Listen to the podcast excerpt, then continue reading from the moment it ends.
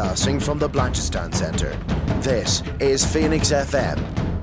The internet is a communications tool used the world over where people can come together to bitch about movies and share pornography with one another. According to the Nerd Index, you should be upside down in a junior high toilet around the clock. This is Sparta! All your days are belong to us. It's a drop 9,000! That's Electro. Leave Benny alone! Leroy Nagin! Objection! The balls are inert. It's time to with energy sedan. And now it begins.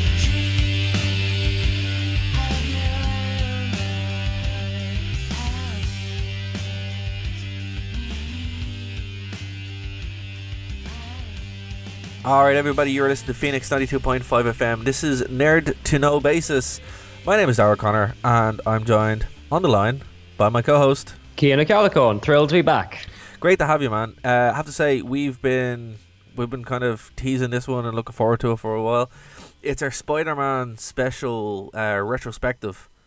Yes, with the new film coming out this weekend, on the day we air, I believe, actually, not to give away some behind-the-scenes secrets. But it's... We thought now would be a nice time to look back on the Spider-Man movies that have come up and maybe speculate on what might happen in Spidey's future. Mm, exactly, and I think it's quite a rich history. For anyone who wants a primer and doesn't want to watch all the films, Midnight's Edge does a very good background history of the whole Spider-Man situation when it comes to him being on TV and being on movies and stuff as well. So, you know, big shout out to Midnight's Edge for anyone who, you know, likes that kind of stuff. But where should we start here, Keane? Should we go from the very beginning or... Well, actually, I was interested to go back a bit further. Okay. Did you grow up with Spider-Man yourself? I did. See, I'm a 90s kid as well, right? So I've always been a Spider-Man fan. My first real introduction to Spider-Man wasn't in the movies, obviously, because the movies came out when I was 11, 12. Like the Raimi movies. But my first exposure to the Spider-Man mythos, and actually, you know what? My favourite incarnation of Spider-Man was the 90s cartoon. I thought you might say that. Yeah, loads of people have been telling me to watch it. I watched it? I didn't see it. I saw the 60s cartoon with the original theme song. They used to play it on TG4 all the time, so I missed that one but caught the corny one. Okay. Well, what I would say is the first... Actually, I have all the... Oh, what's the best way to say this? The concept of a shared universe wasn't initiated by the Marvel movies, obviously. You know, translating the comic world into the physical... media kind of thing. The first time that was done was actually through their cartoon universe. Started off by X-Men. Yeah, and Batman and the Justice League and all them as well. Correct. They overlapped as well, right? Correct, yeah. They were kind of concurrent or a couple of years out from each other. But the Spider-Man thing was kind of like the big budget knockout punch to that universe. Because that started off with the X-Men, and then you had the Hulk, Iron Man, Avengers, all this kind of stuff, Fantastic Four. It's actually very, very, very deep. And the great thing about it was when Spider-Man came out, it was the first show to really kind of weave these all together. So you had, they hinged on the Clone Saga, which was disappointing. And even as a kid, I was like, this is kind of dumb. But you got Secret Wars, you got Kraven's Last Hunt, you got all this kind of stuff in this world, you know. And then from there, actually as a kid I wasn't aware that they were related. Like I knew X-Men was in the same universe as Spider-Man because they did crossovers, but I wasn't aware that there was an Iron Man show and that there was a Hulk show, and you know, because we only got Spider-Man and X-Men in Ireland. Well, it was a different time, you know. I mean, exactly. The concept of a shared universe is mainstream now, but it wasn't quite in the cultural mindset the way it was back then in the 90s, you know? It wasn't even that. It's like we got I got Sky when I was a kid, but you know, Fox Kids wasn't really a thing then over here, so you basically had the Den and whatever else happened to show up on TV. So, you know, that's I think when where I saw Spider-Man, I was on The Den, you know. But from there, the games then came out, the Spider-Man games. For the I'm guessing the PlayStation, is it? For the PS1 and for the Dreamcast, yeah. And they're still great. Enter Electro is actually even better again. But in those games, you could enter the cheat codes and you would unlock all these characters and costumes and all this crazy stuff. We were like, wow, this is actually really, really deep. And then from there, I start getting into comic books because I was a little bit older and I was actually able to, get my hands on them and stuff like that. Yeah. Properly. Because I've always, it's... when you're collecting comics, it's kind of a weird thing, because you start off reading the comics, the collected comics that you'd get, like New Agents and stuff, and then you would kind of move up to comic book shops and stuff like that. So, yeah, I'm a pretty big Spider-Man fan, I would have to say, and ever since then, it's continued on. He's just, how can you not be, right? What about yourself? I was totally on the Raimi movies. We'll get to that a little bit later. I was buying the comics from when I was 14 or 15, and I must have bought them for 5 years straight. New Spider-Man comics in the shops every 2 weeks. Him and Captain America and all that. I was all in. Loved Spidey. Loved Peter Parker. Loved that entire family cast of characters. Funnily enough, the era I read was when he moved into the Avengers Tower and Tony Stark became his father figure, which they've now aped off in the movies. So yeah, everything's kind of coming full circle a little bit now, it seems, in the sort of cinema landscape.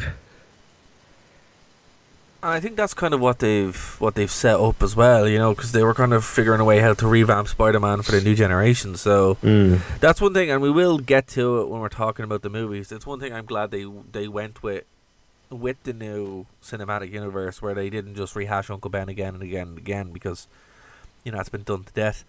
But before we get into the movies that people are familiar with, talk us through the history of Spider-Man actually getting to movies. Because at one point, guys, I'm a little to kind of whet your appetite a little bit.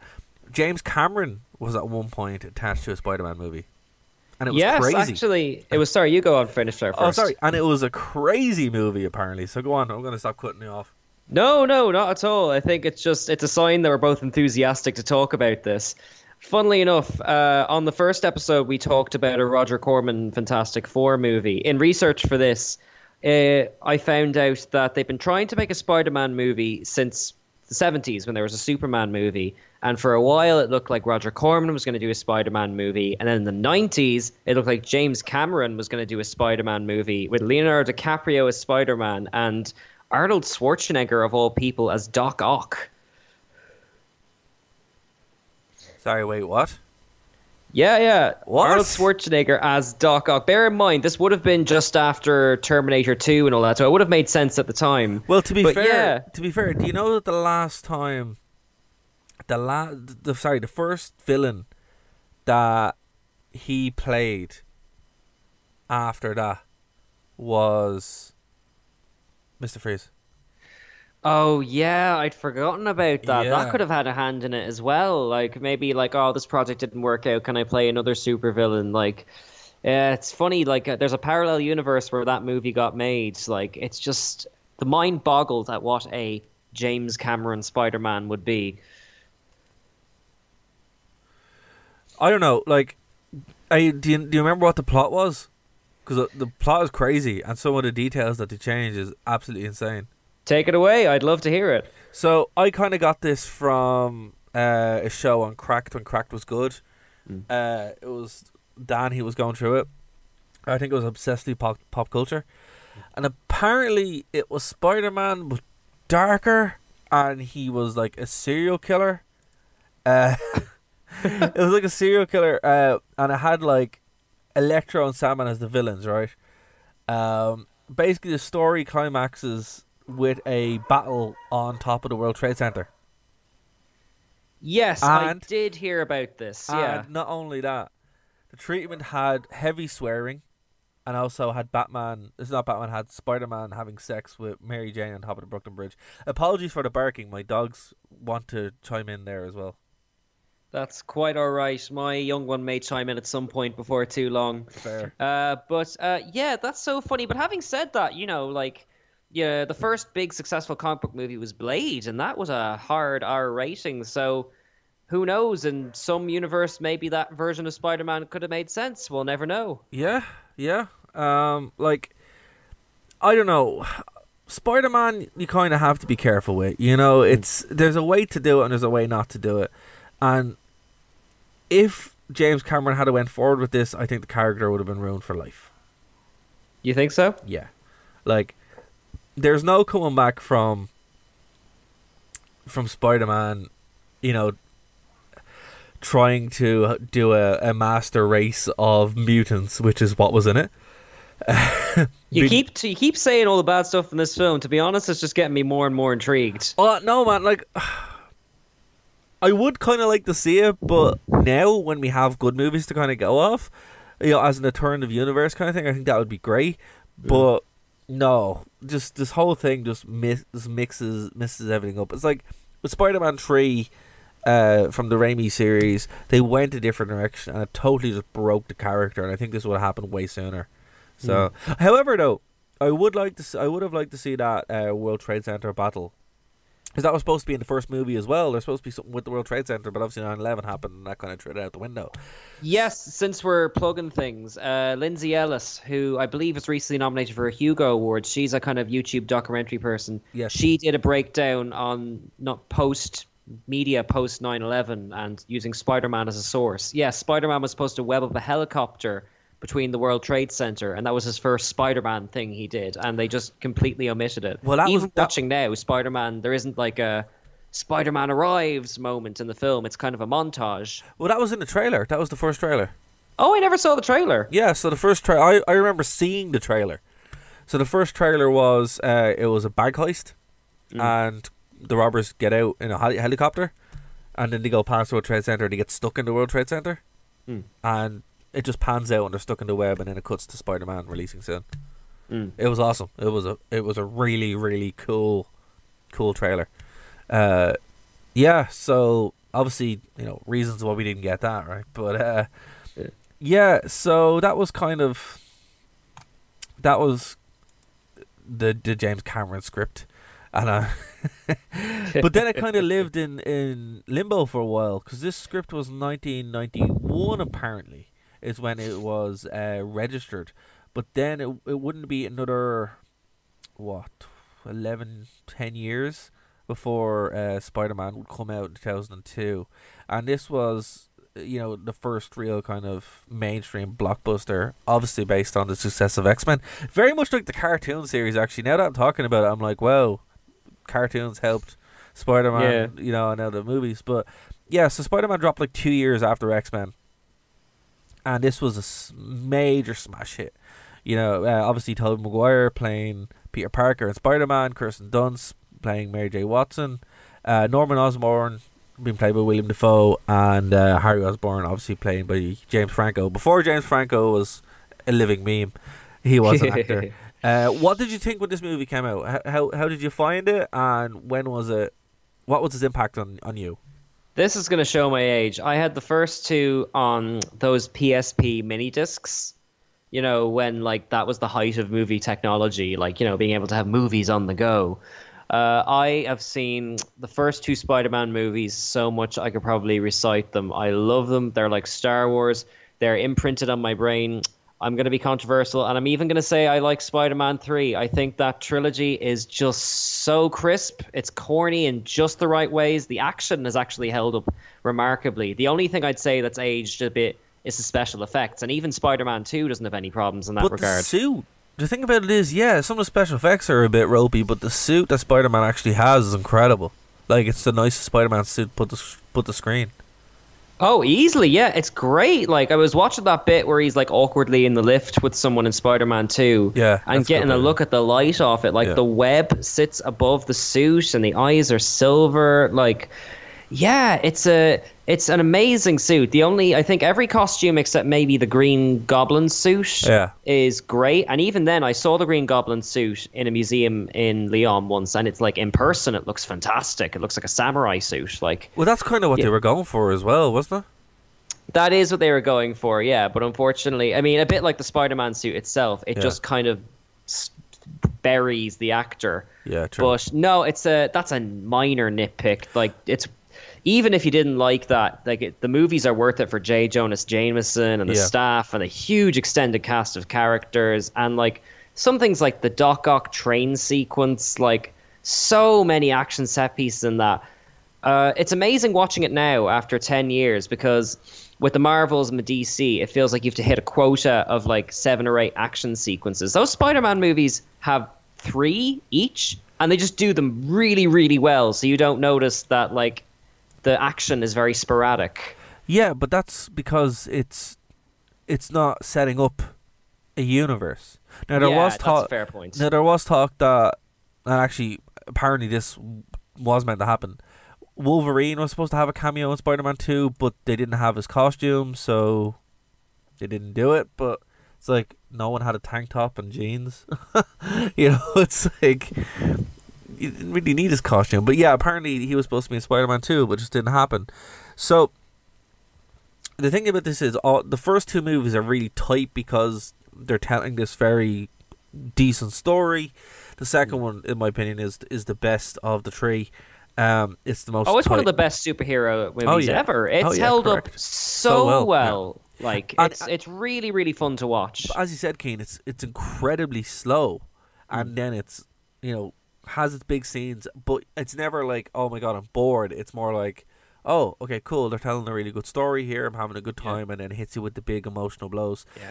And before we move on, can we just say Doc Ock, Alfred Molina, I can still struggle to think of like a movie villain better than him. He pitches that performance perfectly. It's just the right side of megalomania without going too cheesy. It's wonderful to watch. I think you've played a new Spider-Man game, right? Yeah, I have. Yeah. That's better. That's a better Doc Ock, but not by much. It's just in a game you've got like 20 hours to like absorb and get into the minutiae and stuff. For Doc Ock is relatively incidental to the plot of Spider-Man 2, but he just makes an impression every time he's on screen. You wouldn't notice he's not there in his scenes where he isn't there. Like, well, yeah, you're right.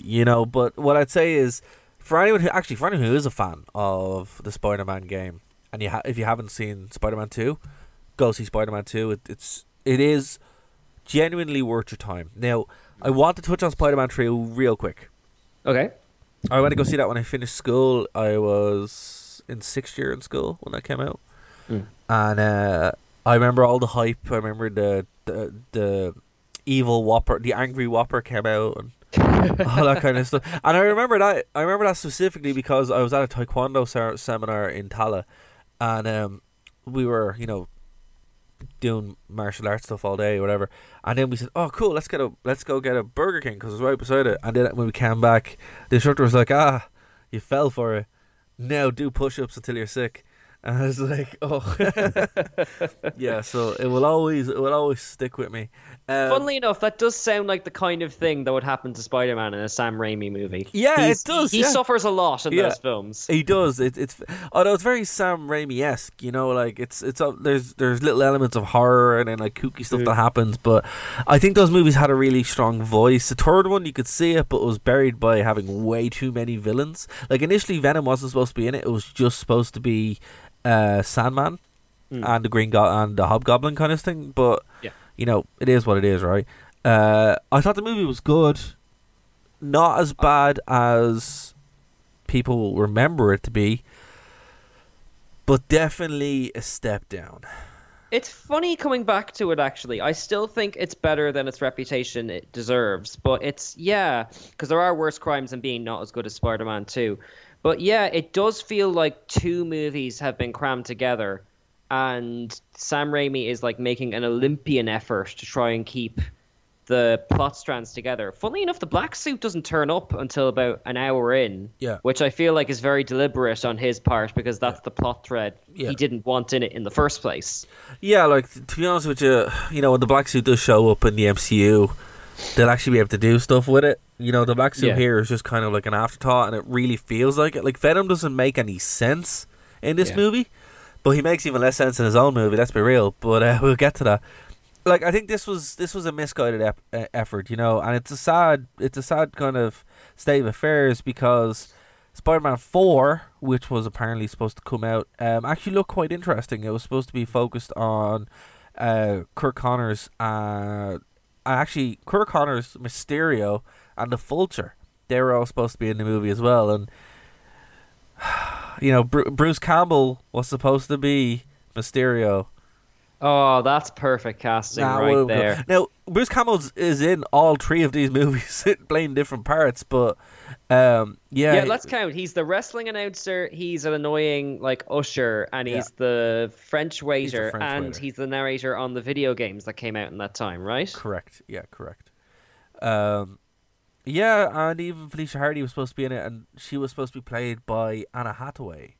So, but see, there we go, because you talked about Arnold Schwarzenegger being Doc Ock and becoming Mr. Freeze. Exactly. She missed that and became Catwoman. Yeah. It's like, I feel like memos get passed around Hollywood, even when these things don't come to fruition. To be fair, though, she is a perfect casting for Black Cat. Like, you know, it is what it is. And obviously that was proven a couple of years later. Moving on from there, 2007 was when the first rumblings of a Venom movie was supposed to be made. It obviously didn't come to pass, but yeah, this is how long this movie has been in production. So keep that in mind. It's funny you say that, because watching the Raimi movies again, there's that bit in Spider-Man 3 where the goo drops down and falls onto Eddie Brock, as played by Topher Grace, and, like, you know, he eats the camera and all that kind of stuff. I was kind of thinking, if this was an MCU film, this would be the mid-credit sting thing, and they'd save him for a future movie. It's Venom as Venom is very, very rushed in the last minute of, like, you almost wonder, why have him in the finale at all if you're not going to give him a movie, you know? Well, Topher Grace as well is a weird choice. Like, I like Topher Grace editing work. Like, he made the definitive version of the Star Wars prequels with his own edit of them. It's fantastic. Oh, yeah. If no one's seen it, it's called Turn to the Dark Side. He edited the three prequels together into one movie, and it's fantastic. Ooh, I'd love to check that out. Actually, it's funny you bring up Topher Grace, because this is tapping on the second episode we've done together. It all ties together. I watched Smithereens, that Black Mirror episode we both didn't have a chance to see last week. Oh, Topher Grace is in it. You're joking as me. The kind of Steve Jobs type guy, and he's fantastic in it. Wow, I didn't know that. That's crazy. Yeah, neither did I. I didn't recognize him until his name popped up on the credits. Holy cow, it was my favorite of the three episodes. Oh, wow, okay. And you need to give it a watch then after this. That's crazy, man. Yeah, isn't it funny that? Yeah, that's almost like we scripted it. I know. I wish we were clever enough to say we'd planned that out, but it's just how everything's been working across these past weeks. Yeah, it's just we're not. We didn't put that much effort into it, guys. Still, that's crazy. Well, I'm gonna actually watch it after we finish up. Okay, so fast forward a couple of years to 2012. Now, I was in Rome, right, in 2012. So I remember going to see this movie, trying to find an English-speaking theater was quite difficult. I eventually found one.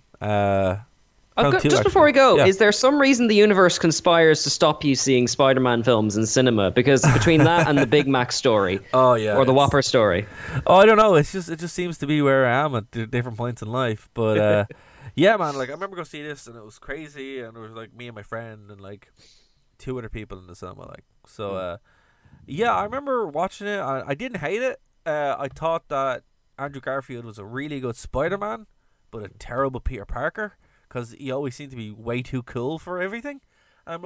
Before we get into the nitty-gritty of the film itself, it's hard not to acknowledge why it exists in the first place. They kind of made this Amazing Spider-Man so the rights wouldn't go back to Marvel in the first place, right? So again, elaborate a bit more on that. It's like the Fantastic Four thing again. Yeah.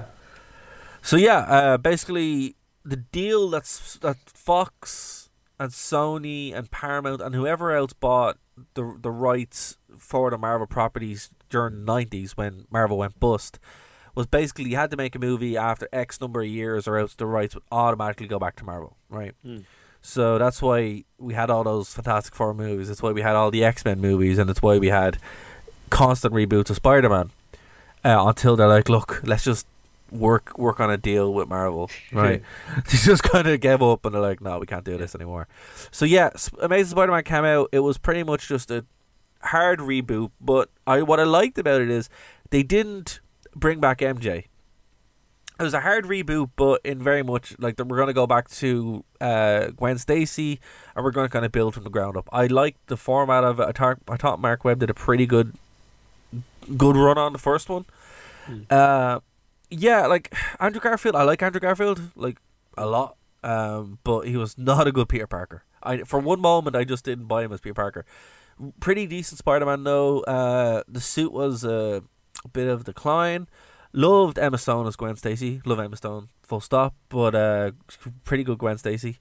Casting was quite strong. Not as good as the previous three movies, but a pretty decent movie. I'm glad you bring that up because the cast, there's certainly more A-list casts in the later Amazing Spider-Man ones. But I would argue that even though Martin Sheen is great and all these extended characters, it feels like they don't fit their characters as well as the relative unknowns in the Raimi trilogy did, at least in my opinion. Yeah, and that's on purpose.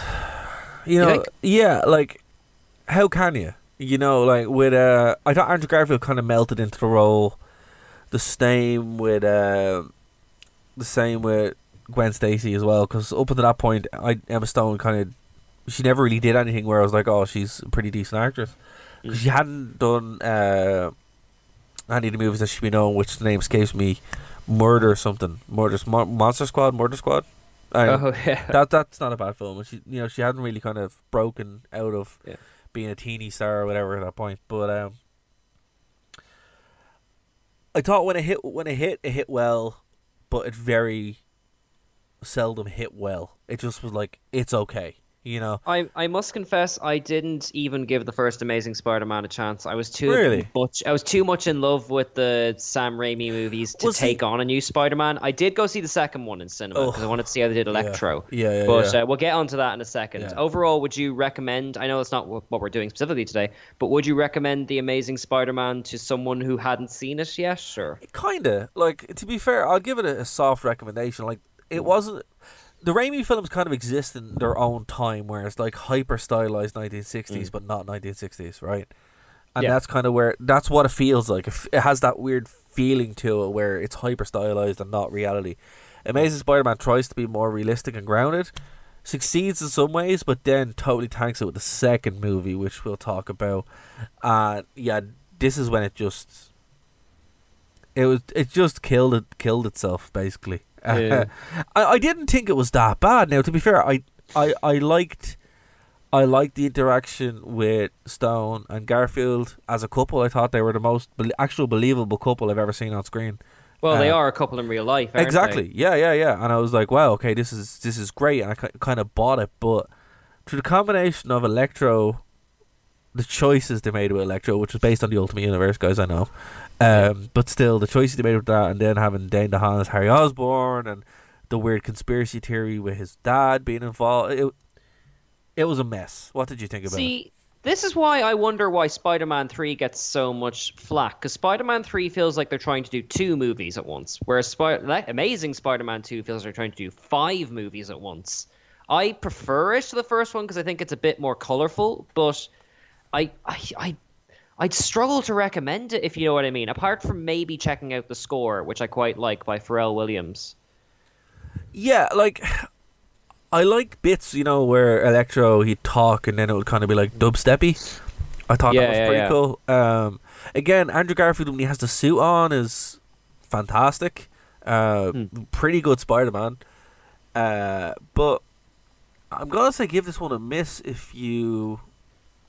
You know, if you haven't seen it, like, if it's on Netflix, and you have nothing else to do, watch it. But don't go out of your way, because there's no point. You're not gaining anything from it unless you're an Emma Stone fan or an Andrew Garfield fan. And then, hey, you know, you have beautiful people to look at. Why not? Yeah, it's so manic, and there's so much going on that it might be a good one to have on in, like, the background of a party. Exactly, like, if you just want something mad in the corner, I'd struggle to recommend it. It's 2.5 hours long as well. It's a long movie. No Spider-Man movie should be, you know? Yeah, it's a long movie, and it's not worth the investment. They did kind of set up a bunch of spin-offs. Like, apparently, there were supposed to be, and this is where I kind of get sad, like, there was supposed to be a Spider-Gwen movie, spin-off, based with Emma Stone. That would have been awesome. I still think that's awesome. Like, she would be fantastic for that role. You know, I'd hurry up because she's getting older, but she could still, you know, do it. Sure, it's a big universe. Like, yeah. I've got a lot of time for Emma Stone, actually, especially since I heard she did all of Birdman in between shoots on Amazing Spider-Man 2. They're like, that takes gumption. Going to do some big artsy project in between doing another film and doing that really well. Like, yeah, I have a lot of time for her and Andrew Garfield. I hope they go on to greater things. Like, for sure, you know. But here's the reason why we got the reboot, right? So this came out during the Sony hack. So anyone who doesn't know, Sony was hacked by, say, North Korea. Apparently, it was in retaliation. It was over the interview. They were doing a film, a Seth Rogen film about Kim Jong-un, weren't they? They were. And, you know, there was a whole bunch of leaks based around Sony. So that's when they kind of were like, hey, you know, we need to kind of... They set up loads of different things. Yeah. So what was the main one that came out of it? We found out all about the Ghostbusters. We found out all about the deals that were going on. We found out why Andrew Garfield was fired. We found out that Sony and Marvel were talking to each other, which was crazy. And yeah, man, it completely just nuked the entire establishment of the media at the time. I mean, they were planning on doing their own rival Spider-Man universe to compete with DC and Marvel and the X-Men, weren't they, for a little while? Well, they're still planning on doing that, but they were... Oh, no, please tell me they're not, really? They were, but they were planning to do it in a much more aggressive way. So there was talk of a Sinister Six movie, obviously, was the big one, so they were going to do an individual movie there. They were going to do... They're still doing Morbius, but they're going to do it in a different way. There was all these movies that nobody was really interested in, with the exception of Spider-Gwen. Yeah. But even that's mostly because of Into the Spider-Verse, which I guess we'll get to later. Well, the comics as well, man. I've always been a fan of the comics with Spider-Gwen. I think she's a fantastic character. But anyway, the big talk point for this was why Andrew Garfield was fired, right? Basically, he was supposed to attend a dinner in Japan with the head of Sony. He got food poisoning, couldn't go, and they fired him. Are you serious? Yeah, that's why he was let go. So that is so petty. Yeah, but you know, Japan respects a huge thing, and they saw it as a massive mark of disrespect. So he was sacked. What I do hope from this though is that when they do eventually do an Into the Spider-Verse movie or whatever, that they have Andrew Garfield, Tobey Maguire, show up as, you know, their Spider-Man and interact with Tom Holland. I think that would be super cool. Well, apparently they were both those two Spider-Men you referenced were in talks to make cameo appearances in the animated film Into the Spider-Verse. So maybe we'll get them in the sequel. Who knows? Hopefully they should. You know, and I think that would be a license to print money. But we will get there. We will get there.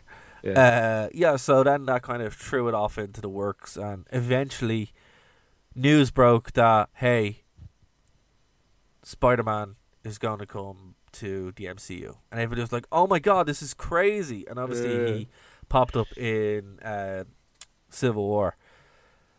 So how do you feel about the MCU and the treatment of Spider-Man? I was worried going into it, not because I didn't think they would do a good job, but just because, like, your second reboot in less than a decade, you know. But I was really impressed at what they did. I liked the way they introduced him in Civil War as like an extension of all the manic stuff that was going on. I thought Spider-Man Homecoming itself managed to zag where all the other movies had zigged. It didn't feel like we were getting the same stuff again. And I really like Tom Holland, the Spider-Man. I feel like you were talking earlier about Andrew Garfield being a great Spider-Man but not a great Peter Parker. I feel like when I see Tom Holland's Spider-Man wearing the mask and jumping around, I genuinely believe that's him in the suit, because he's a very young, kind of sprightly guy, and I really like the fact that Spider-Man's actually a kid. None of the other movies have pulled that off before. No, like, it kind of... And that's what it kind of hard leads into. It leads into being like teen comedies from the 80s. Mm. And it's like, you know... That's apparently what, you know, I haven't seen it, but obviously that's apparently what Far From Home was like as well, where the first movie is very much the first part of the movie is very much like a teen comedy, and then you get your Spider-Man movie as well. So I think doing it that way makes it very, very engaging, unique, and refreshing. And Michael Keaton was in Homecoming. Come on, that guy is just amazing.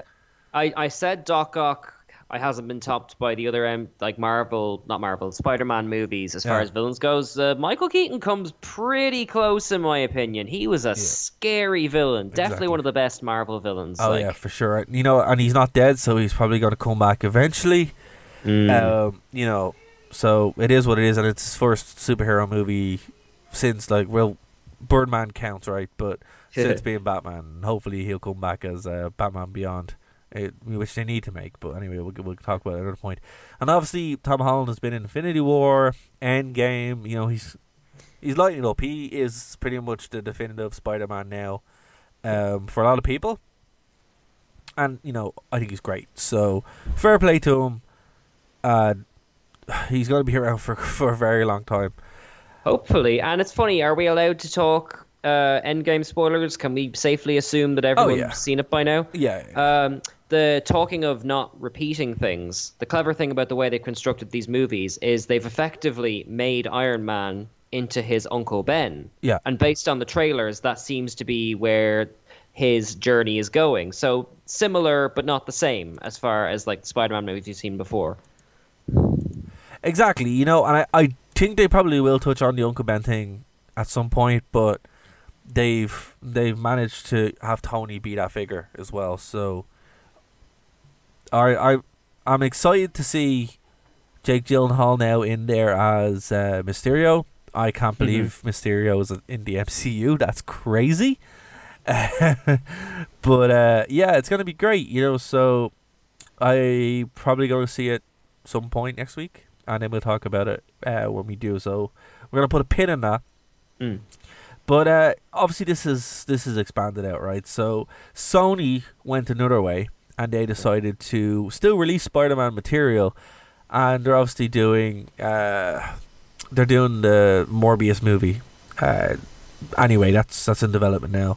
Right. But more importantly and more successfully, they released Into the Spider-Verse in 2018, which... Into the Spider-Verse and Venom as well. The Venom, two sort of other properties. Yes, exactly, not Marvel MCU, but Marvel relative, you would say, I suppose? Yeah, so I want to touch on Into the Spider-Verse first, because Venom is its own thing. And we don't, Venom could do its own episode, but we'll see what we can do today. Exactly, yeah. So what did you think about Into the Spider-Verse? It took me a long time to get to it. I didn't see it until February, so it'd been out 3 months by that point. Right. Despite the hype, I was very, very impressed. I had no idea how they were going to juggle all these Spider-Men and women. I had no idea how they're going to juggle the concept, but I thought it was fantastic. I love what they did with the animation, the story by, is it Lord and Miller, the 21 Jump Street guys? And the Lego guys, Lego Guys was great. I actually picked up the soundtrack on CD yesterday because I'm really looking forward to seeing it again. And it's great because I'm a teacher in my day-to-day life. I'm a drama teacher. It was fantastic to see little girls getting excited to dress up as Spider-Gwen and all that kind of stuff. I'm really chuffed with how Into the Spider-Verse has turned out. Oh, man, for sure, you know. And, you know, that's also something that can't be underestimated, you know, the appeal of having these new characters. Look, as much as I love Peter Parker, I'm going to go on record again, I don't like Miles Morales. It does absolutely nothing for me. Absolutely nothing. I just don't like him. So you do you dislike him, or are you just ambivalent towards him? It's not a hate. It's I just meh. You know, when he comes up, I'm meh. You know, and that's basically the best way to say it. I liked them in Into the Spider-Verse when it kind of got going. I like Prowler. I think Prowler's a really cool character. Prowler and Mysterio, two of my favorites from the comics. Never thought in my wildest dreams I'd see them in a movie. Well, you saw them twice because Prowler was in Homecoming as well. Hinted at, but still. You know, of course. Yeah. Forgot about that. But, you know, I think Miles Morales, the way they handled him in Into Spider-Verse was better than the way they handled him in the game. In the game, it was kind of ham-fisted. In Spider-Verse, he became likable, and I really enjoyed it. But that was my concern going in. I'm oh Christ, not Miles Morales, you know. But yeah. I loved the movie. I thought it was great. I'm very excited to see the sequel, which apparently is going to be Spider-Ham, and it's going to be Gwen Stacy as well. So give me the cool Nick Cage one instead. Like I want the Nick Cage one. Even if the film was bad, I'd love to see a full Nick Cage Spider-Man movie. But since we didn't get his Superman movie, we should have touched on that earlier during the 90s superhero talks. You know what? That's its own episode, because that's wild. I feel like we've got a catchphrase going. We've got a backlog of all these crazy deep dive episodes to do. Hey, that's fun with me, man. I don't mind. Yeah, we'd probably have to do that. But yeah, like the game from Spider-Man... Shattered Dimensions. Have you played that game? No, I haven't, no. That's super fun. That actually touched on this idea way before. So that came out in like 2008 for the Xbox. And you get to play as four different Spider-Men. So the Amazing Spider-Man, Spider-Man 2999, who's actually Into the Spider-Verse as well. He had a little cameo, didn't he? Yeah, as Miguel O'Hara, who's actually my favourite Spider-Man. Like from the comics, I love Miguel O'Hara. He's fantastic. And then there's Spider-Man Noir, who's Nicolas Cage in this movie, but he's voiced by the by the guy who voiced Spider-Man in the cartoon. So in the 90s. Yeah, I'm like, oh my god, this is so cool, because that's actually when I'm reading Spider-Man, that's whose voice I hear. Nice, excellent. And actually, just speaking of voice casting, we won't get into spoilers, but I really liked the casting of Chris Pine as the sort of baseline Spider-Man in that Spider-Verse movie. I thought all the voice casting across the board was great, actually. It was very good. It was very, very good. So if you haven't played, you should pick up Spider-Man into the Shattered Dimensions. It's very good. But yeah, you know, the great thing about the Spider-Man character, and something they actually are touched on now, I believe. I hope they're not lying about this, because they'll be very upset. Next week will be a ranty show. But this is something they've touched on with Far From Home, with the multiverse. So, obviously, that's where Mysterio is supposed to come from, and just in case that's a massive lie, it seems like the MCU now can actually go to these places and experience this stuff, and I think that's amazing. I hope so. The trick is, as you've sort of suggested, it is Mysterio. More than any other villain. Yeah. He's an illusionist, he's a liar, he could be trying to get ahead. It's just, you have to take everything with a pinch of salt as far as he goes. However, the only thing about to be said on that, we know the multiverse exists because it was shown in Doctor Strange.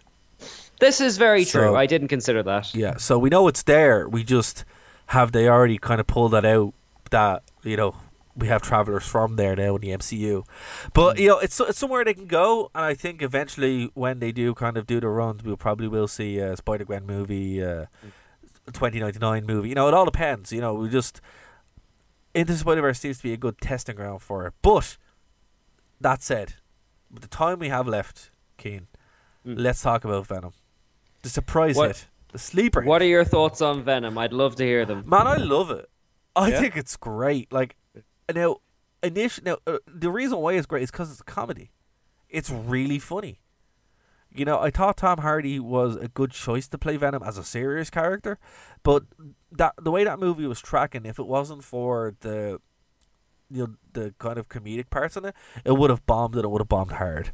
But because the way they went with it, I was very, very surprised, and pleasantly surprised. I had a great time watching it, and I watched it again since. I watched it on the flight, actually over to San Francisco. I was like, oh, this is San Francisco, cool. It holds up. It's not the best movie in the world, but it's far from bad.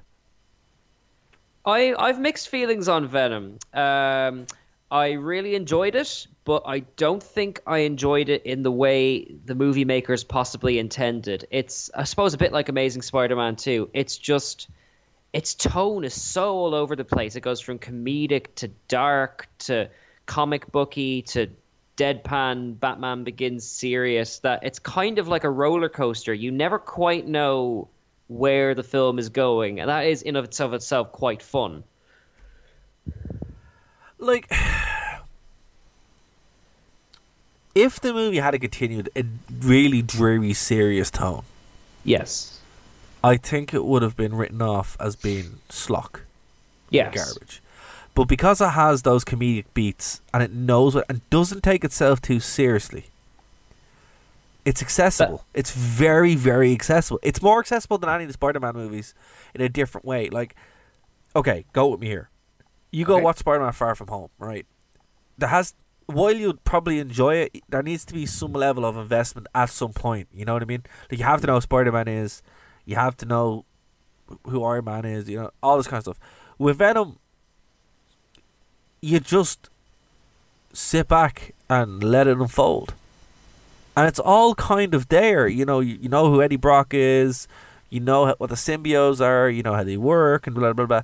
And you actually give the symbiote a character, which is something that wasn't really in the Raimi movies. It was more like, oh, it's a parasite. You know, but the fact that they call it a parasite, he's like, hey, I'm not a parasite. You know, it's like, that's really funny. You know, it kind of gives, it grounds the audience into this crazy story.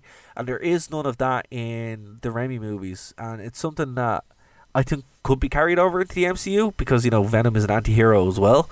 He's not just a serial killer. That's Carnage. But, yeah, well, they set him up, didn't they? They did, and I think that's a pretty good casting choice too. The talk here from this point would be, should they intersect? Like, there is talk that the Sony deal might lapse and you might have to bring Tom Holland over in. I don't think that will happen. I don't think Sony are that stupid to just destroy the franchise again, but I wouldn't be too opposed to Tom Hardy going over into the MCU. My feelings on that are, I'd love, because I can already see Tom Holland and Tom Hardy having great chemistry. Like, physically, Tom Hardy probably stands a head taller than him, and that's perfect for that dynamic they have. My only concern is I wouldn't want to see it enough to lose Tom Holland from the MCU, if that makes sense. Yeah, which is why I'm saying the best thing to do would be to merge those two together. Yeah, and it'd be great to have the Carnage introduction story be in the MCU with Spider-Man, and who knows, maybe introduce one of the Fantastic Four in it because they were in that original story. There's a lot of possibilities you could do with Carnage and those characters being in that universe. Yeah, exactly, and I think. They know that too. You know, if anything has been shown that Marvel are willing to play the game and play it well compared to Sony, who kind of threw everything at the wall and hoped something stuck. Now, to be fair, a lot did stick, but they're also like, you know... oh, we can't talk about Venom and not talk about him hopping in the lobster tank, like... Yeah, well, look, I like that, though. I was like, this is wild. Oh, I loved it too. It's wild, you know? There's so much going on in that movie, guys. If you haven't seen it, you know, if you want a recommendation from me, check out Venom. Oh, I'll recommend it too. I guarantee there's, for both better and worse, there is no film like Venom. It is a wild, crazy ride, and I want to see it again. For all my complaining, I can't knock that against it. It's definitely a unique film. Yeah, and look, the thing about it is, you'll have a good time as well. You know, totally. I find the Amazing Spider-Man films a bit dour, but Venom is just crazy. It's like Ren and Stimpy. It's out there. Exactly. And I think that's what it has going for it. You know, like, as you said, the Raimi movies can be very dour, as you said. Dour is the best description of those movies. While they're not depressing, it kind of rains, you know what, on Peter a lot. And you're like, well, man, your life kind of sucks. You know, like, yeah, it, and that doesn't happen in Tom Holland films. Like, yeah, his mentor dies and his uncle dies, and you know, he doesn't always get the girl, but he still is having a good time, you know, and he's able to be a kid and has friends and stuff. But well, I think the key difference, if we've time for it, is like in the first 5 Spider-Man films, Spider-Man is the center of the universe. In the Tom Holland Spider-Man ones, Spider-Man is like a C-lister compared to the Avengers. He does not matter as much in that grand scheme of things. So that changes the dynamic between the viewer and Spider-Man completely. Yeah, and I think... But even in the comics as well, like, it doesn't always rain you-know-what on Spider-Man. You know? Yeah. Like, he's still a kid, but, you know, he's able to, you know, cut loose sometimes. But I think... The balance that they went for, if you want a good analogy, it's the look of the Amazing Spider-Man with the tone of the MCU. Yeah. And I think that's what they went with. For better or worse, they might have completely not went for that, but that's the way it plays out. And I'm okay with that. I'm okay with that. I think that's pretty good. But overall, you know, what is the legacy of Spider-Man in film? What do you think when people look back, you know, what will they pull from a game? That's a really good question. I suppose as far as the Raimi trilogy goes, I think they'll age well as just great fun popcorn flicks. Right. I'm not sure, much as I love the Tom Holland ones, I'm not sure those Spider-Man films will age as well. But I think even for their flaws, that original trilogy will, you know, keep being played on TV and stay on Netflix and all that kind of stuff. Well, and Spider-Man's not going anywhere. I think he's now a cinema staple. There will always be Spider-Man movies in some form or another. Well, I'm going to put you on a spot here, right? Okay. I'll be fair. I won't include the animated one, right? That's the winning one, right? Yeah. What out of those Spider-Man movies, not including Into the Spider-Verse, what's the highest rating on Rotten Tomatoes at the moment? Oh, interesting. Yeah. Very close. I mean, my gut says Amazing Spider-Man 2, but I feel like this is a trick question. Do you mean, sorry, say again, Amazing Spider-Man 2 or Spider-Man? No, Amazing Spider-Man 2. Spider-Man 2, the Raimi one. Correct. However, Spider-Man Homecoming is 1% lower. Really? Yeah, it's 92%. Well, I mean, that's more close of a Rotten Tomatoes thing. I think the newest things always get the highest ratings because it would take effort to rate a movie from 10 years ago and that kind of stuff. You know, I think I don't trust those analytics. Yeah, but to be fair, I think it's kind of a good consensus because, like, Spider-Man 2 is a great movie in and of itself, but it's not that accessible as such. You know, you have to kind of still know the character. Amazing Spider-Man, Spider-Man Homecoming has that accessibility in ways that other movies don't. Like, you can watch it as a teen comedy, but then it happens to have superheroes in it too. So I like that direction. I think, you know, taking them 10 years apart from each other is a cool dynamic because you get to see, right, well, how can we grow the character? But smack down in the middle, you have your prime example of what not to do, and it's Amazing Spider-Man 1 and 2. You know, it really is. 52... Amazing Spider-Man 2 is sitting out. And actually, if you want a good time, go onto YouTube and Google some 2-hour breakdowns of why Amazing Spider-Man 2 is bad. Now, to be fair, like, you know, I have those on in the background while I'm, you know, working or whatever, and I just can't comprehend just being that upset about something to edit like a 2-hour mini movie on it. But they do exist, and it's worth checking out. So Google YouTube. Go on to YouTube Safari and have a good time, guys. I'm not sure how much time we have left. But, we have 5 minutes. 5 minutes. Okay, that's good. So I've got a question for you then. I'll put you on the spot. Shoot. Is there something you'd love to see in a Spider-Man movie that they haven't done yet as far as villains or plot twists or characters or anything like that? Okay, well, they have. It's not so much they haven't done it; they've introduced it. So I would like to see three things. Right. I'd like to see a Spider-Man 2099 movie. Yeah, I could see that working totally. Either as animated or MCU, I think that'd be cool. I would like to see Secret Wars done at some point. Okay. And that's how they introduced the black suit. I think that's probably going to happen in the MCU. And I'd like to see a Spider-Gwen movie, either. Well, we know we are definitely getting that in animated form, but I'd like to see it in the MCU. I think it'd be a really cool thing to have maybe in Phase 5 of the MCU because, like, look, they're already going for these a host of strong female characters and superheroes based around that. So Spider-Gwen is already, like, pre-made to run forward with that. So they're my three things. And if Spider-Gwen was like a live-action movie, would you want Emma Stone or would you want... I know you mentioned the actress from Sabrina the Teenage Witch was potentially in the running for it as well. Yeah, so there's talk of bringing in Gwen Stacy. I think if this had been a couple of years ago, they'd be mad not to go Emma Stone. I think maybe have Emma Stone for the animated one. But the actress who plays Sabrina is apparently going to be Gwen Stacy in the MCU. So yeah, she'd be a really cool cast as well, actually, to have her as Spider-Gwen because she kind of, you know, she's obviously able to do action as well, kind of, you know, can do the punk thing as well. But yeah, like, I don't know. Have you ever read any Spider-Gwen? I'm afraid I haven't. No, for anyone who's read the Spider-Man comics, I stopped reading when he made the deal with the devil to get rid of his marriage. Because actually, I quite like Mary Jane in the comics. Yeah, I don't think she's well served by the writing of the Raimi movies, but she was a cool, kick-ass character. Like she could hang out and drink with Wolverine. She was like a badass. Like she was a really good character. All right, that broke my heart. I stopped buying comics after that. Oh yeah, well look, One Last Day is it's not good. But hey, how about this? I will run down some key issues or key stories to read for some people. How about that? Okay. Okay. So recently one, Superior Spider-Man. Doc Ock takes over the body of Peter and wants to be a better Spider-Man than Spider-Man. It's awesome.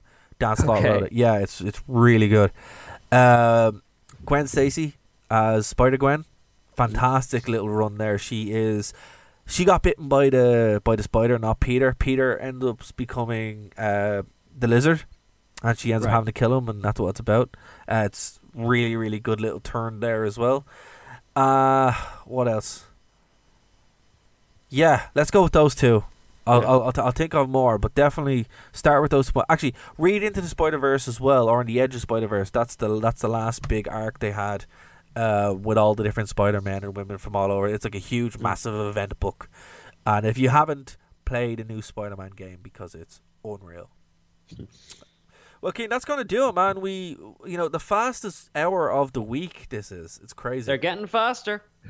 I'll tell you, and we are going to do these more retrospective shows. Guys, listen, I wanted to get emails from you guys or, be interactive. I'm seeing a lot of traffic now on the Facebook page. You can email the show, nerdtoknowmedia@gmail.com. I'm going to set it up now, so you can email us there.